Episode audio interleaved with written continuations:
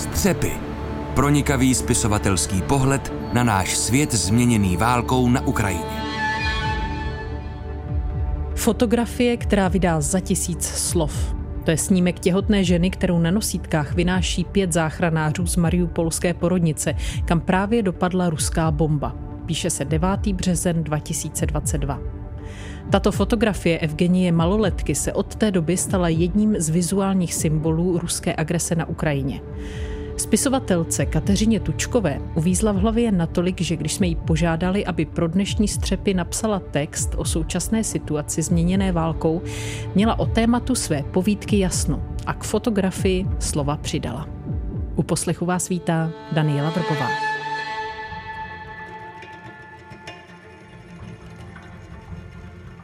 Čtenáři i literární kritikou oceňovaná Kateřina Tučková proslula zejména knihami Vyhnání Gerty Schnirch o brněnském pochodu smrti v roce 1945 a Žítkovské bohyně o léčitelkách z Bílých Karpat a o jejich střetu s komunistickým režimem.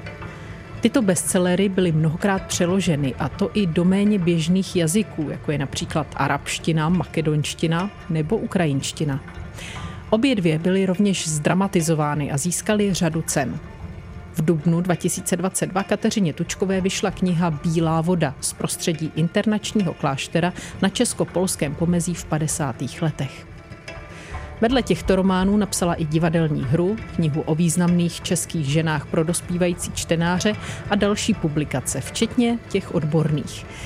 Je vystudovaná historička umění, zaměřuje se na českou kulturu po roce 1945. Žije v Praze a v Brně, kde řadu let spolu organizovala kulturní festival Meeting Brno. V roce 2017. Ústav pro studium totalitních režimů udělil cenu za svobodu, demokracii a lidská práva. Její povídka pro sérii Střepy se jmenuje Epitaf. Uslyšíme ho v podání Petry Bučkové.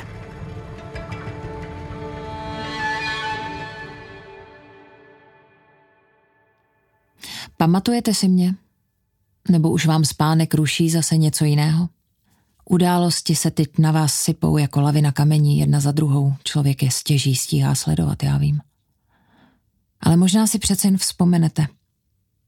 Na ten útok na Mariupol, na zasaženou porodnici, která se v mžiku proměnila v hromadu trosek.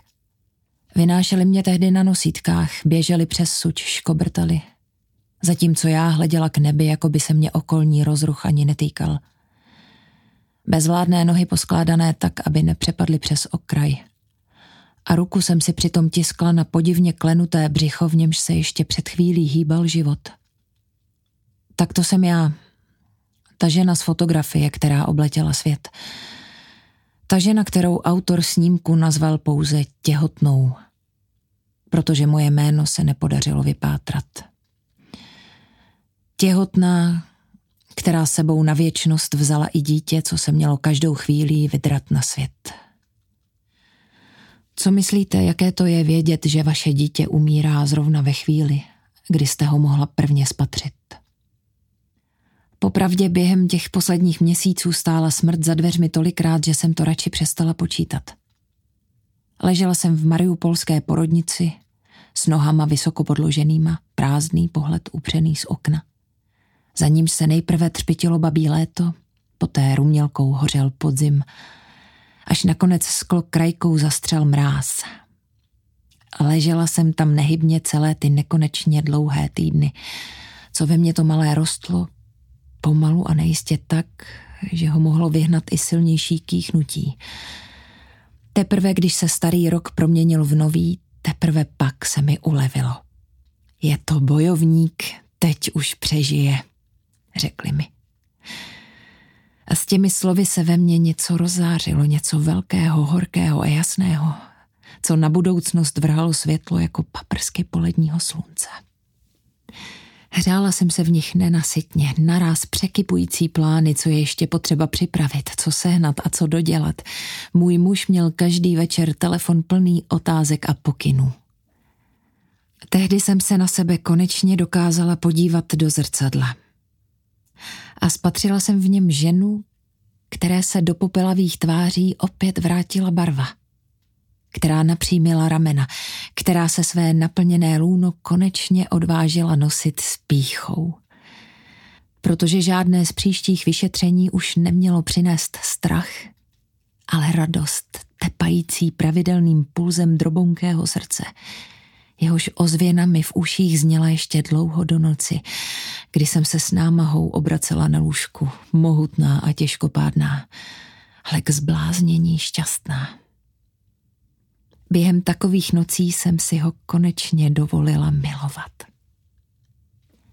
Představovala jsem si jeho oči, jeho vlasy.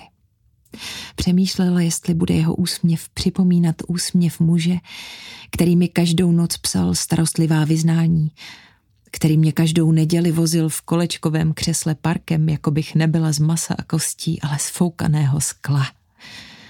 Má královno, četla jsem každého rána na displeji svého telefonu. Můj světe, můj živote, pro tebe a pro naše štěstí. Řekněte mi, jaký to všechno mělo smysl. Zabijte mě, zabijte mě. Křičela jsem. Když ze mě to dítě vyřízli mrtvé. A byla to moje poslední slova. Protože smrt ti muži, co se s mým bezvládným tělem vláčeli přes ruiny a sutiny, nepředběhli. Smrt si mě vyhlédla už v tom pokoji mariupolské porodnice, kde mi trám z prolomeného stropu přerazil nohy, rozdrtil pánev a břicho zmáčkl tak, že jsem se mohla sotva nadechnout. Odešla jsem za svým maličkým dřív, než jeho tělo stihlo vychladnout. Všechno to bylo zbytečné. Probdělé noci, úzkostí propocené přikrývky, slzami promáčené polštáře, modlitby a obálky s bankovkami, které matka neděli co neděli nechávala pod ikonou svaté bohorodičky. Strach – Věčný strach, občas opojná naděje nahoru a dolů, každý den jinak a pak. Nic. Pohřbili mě s mým mrtvorozeným v náručí v zahradě za naším domem, kde mi otec s mým mužem do zamrzlé země vykopali mělký hrob, abych neskončila v tom hromadném. Brzy se do nás dají červy. Brzy si na nás už nikdo kromě našich nejbližších nevzpomene. Na rozdíl od toho jehož jméno teď šeptá všelidský chór. Od toho, který se každým dnem zapisuje hlouběji do vašich myslí i do stránek učebnic. O něm se ještě napíší stovky tisíc stran. My nemáme ani epitaf.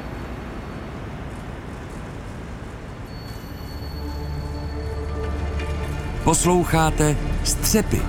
Pronikavý spisovatelský pohled na náš svět – změněný válkou na Ukrajině.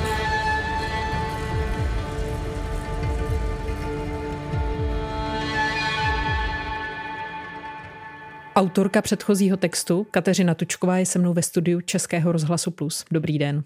Dobrý den. Jak jste tvořila postavu té vypravěčky, té těhotné ženy z Mariupolu?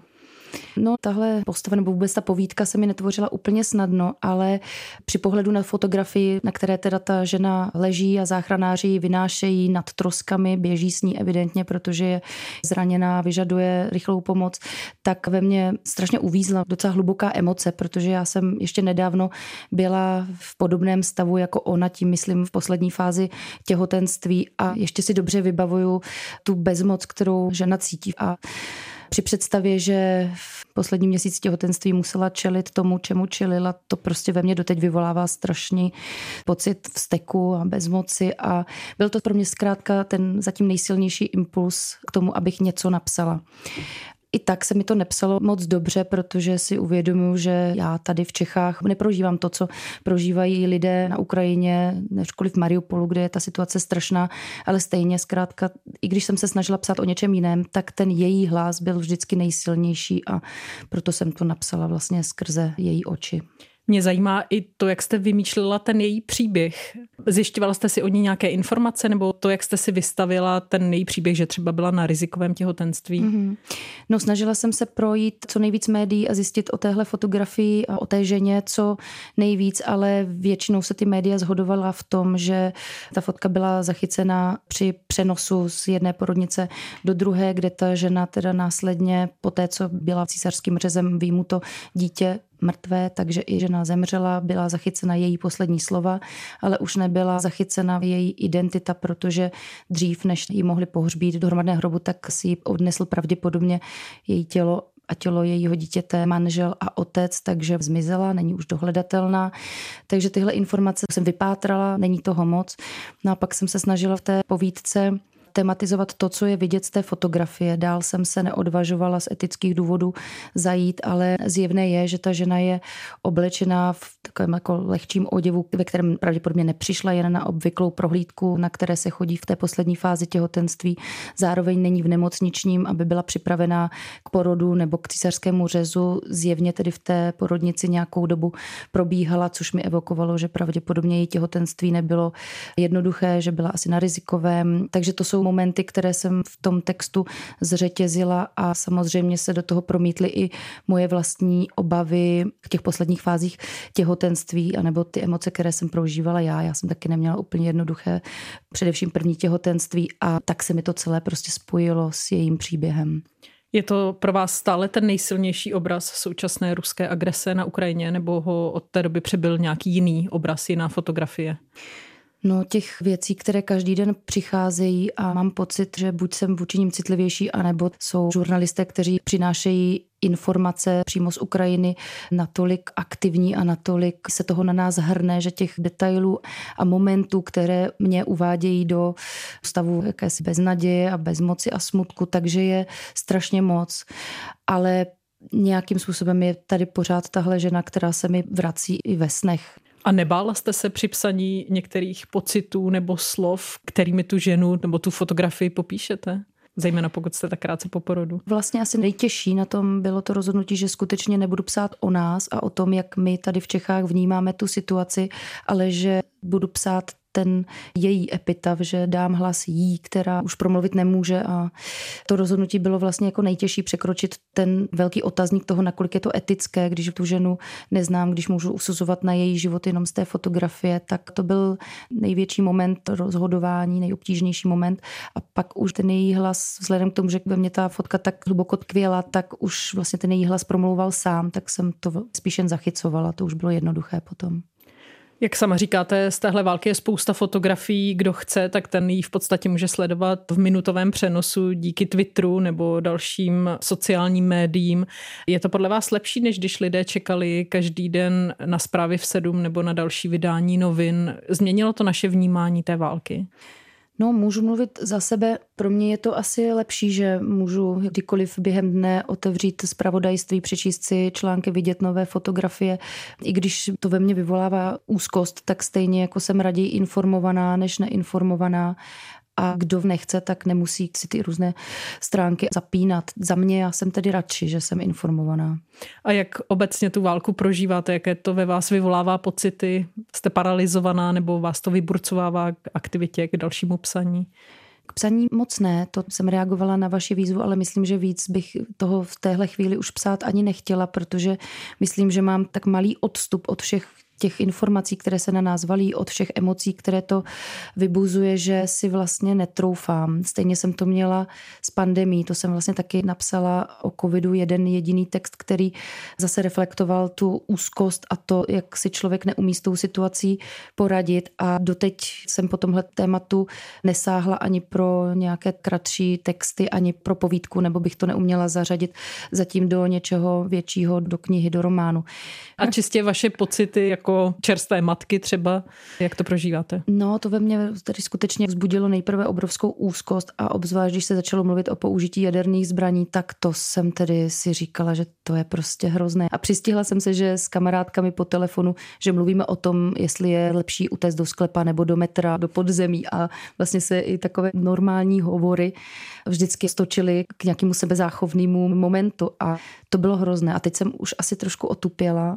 Takže jste otupěla nebo jste si vymyslela strategii, co udělat při případném jaderném výbuchu? Jo, ono to pomáhá. Tedy to, že bych utekla do nejbližší stanice metra a vzala si sebou nějaké věci, které jsem si v hlavě už předepsala, tak to trošku pomáhá a na zbytek jsem prostě otupěla. No.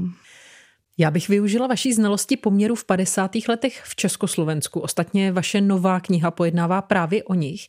A podívala bych se s vámi na možné paralely s vývojem v Rusku, protože obyčejní Rusové mají teď pod trestem zakázáno mluvit o válce, popírá se její existence, jsou izolováni před přísunem informací zvenčí. Evokuje vám to v něčem komunistické čistky v Československu v 50. letech? A pokud ano, tak v čem? Neodvažuji se srovnávat, ani v té jedné realitě jsem nežila, ale tu atmosféru to trošku teda připomíná. No.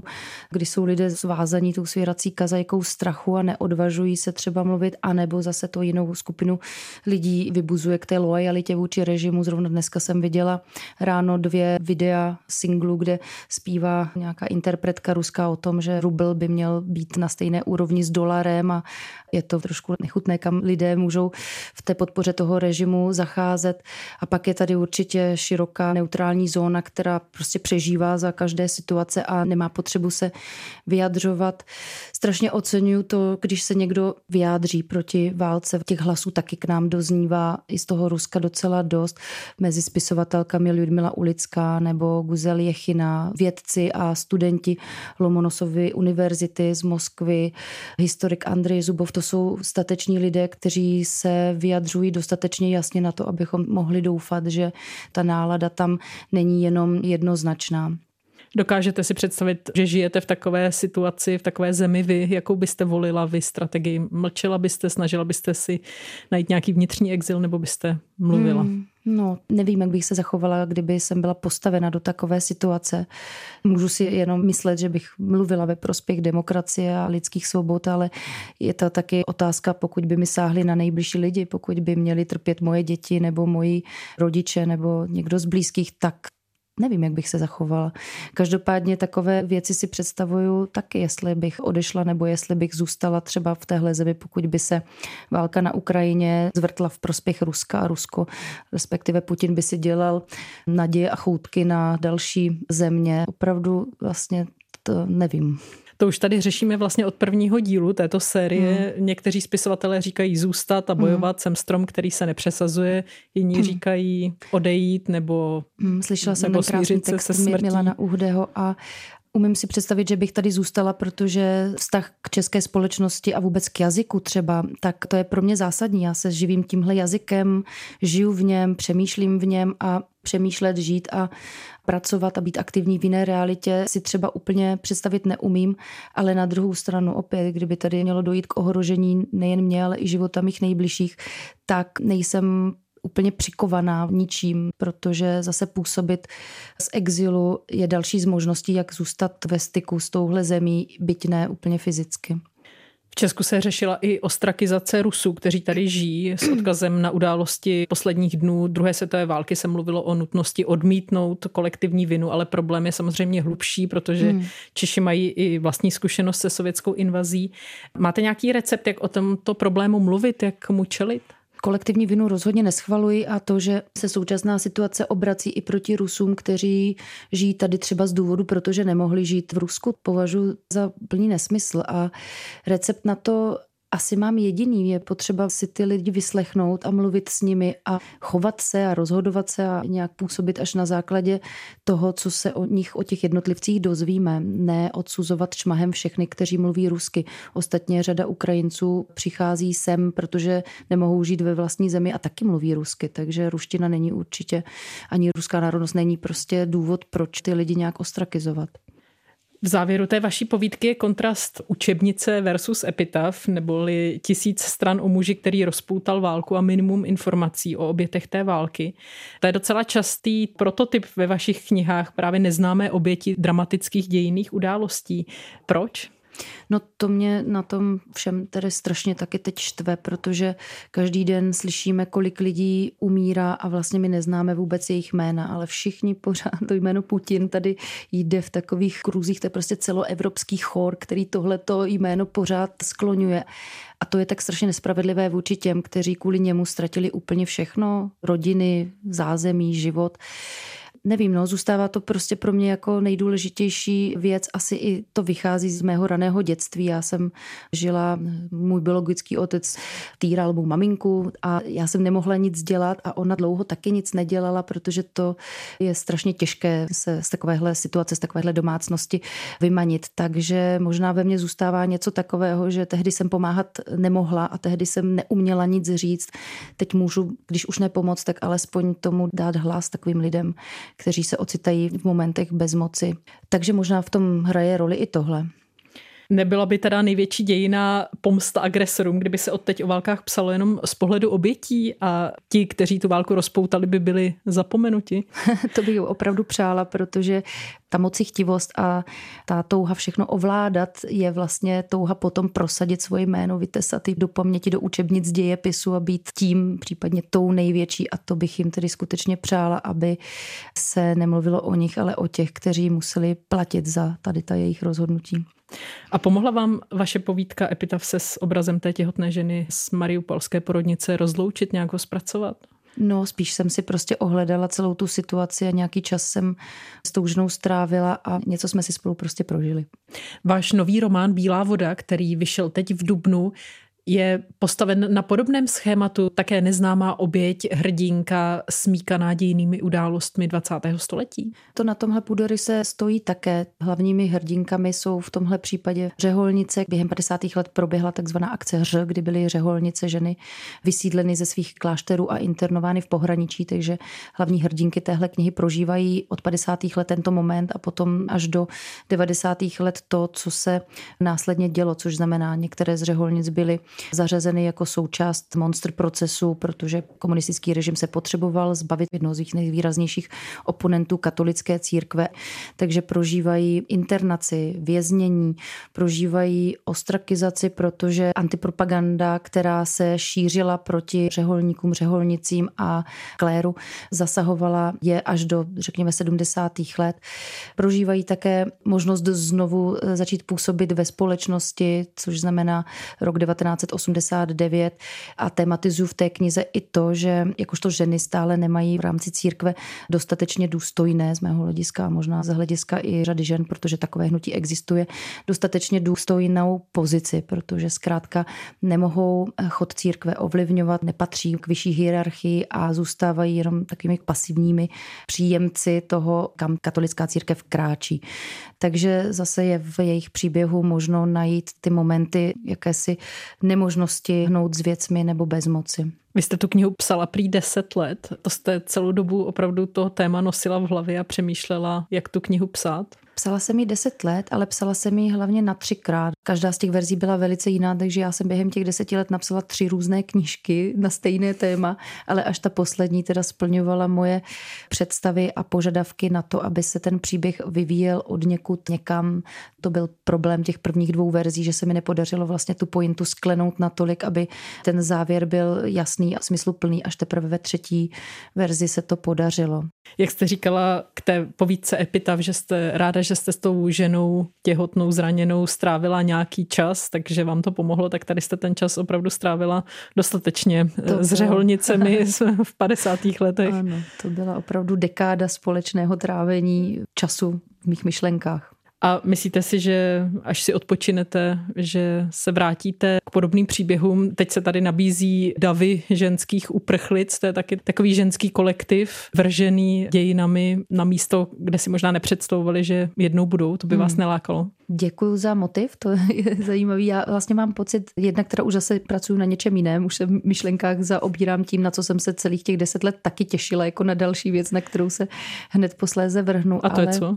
No o tom raději nebudu ještě mluvit, protože minule jsem mluvila o řeholnicích přece jenom příliš a teď bych si ještě chvilku chtěla nechat hájemství toho pocitu zůstávat sama jenom s tím příběhem ale je to silný motiv, teda ten, který jste řekla, protože skutečně sem přicházejí ženy s dětmi, jejich muži zůstávají na Ukrajině a to je roztržení rodin a ta nevědoucnost toho, co s nimi bude, jestli se vrátí, jestli zůstanou tady, za jakých podmínek. Zrovna nedávno mi přišla SMS z nějakého neznámého čísla, která nabízí rychlý a snadný výdělek dívkám 22+, plus, takže co je tady teď může potkat, jací lidé se na příchozí ženy chystají, tak těch motivů a těch impulzu přichází hodně, ale já si vůbec nejsem jistá, jestli bych to dokázala zpracovat. Rozhodně ne teď hned, protože ta věc je tak strašně čerstvá a tak intenzivní, že bych se do toho teď nevrhla. Takže se vrhám do tématu, na které jsem myslela už během psaní Bílé vody. Tak na to se vás zeptáme v některém z dalších pořadů Českého rozhlasu Plus.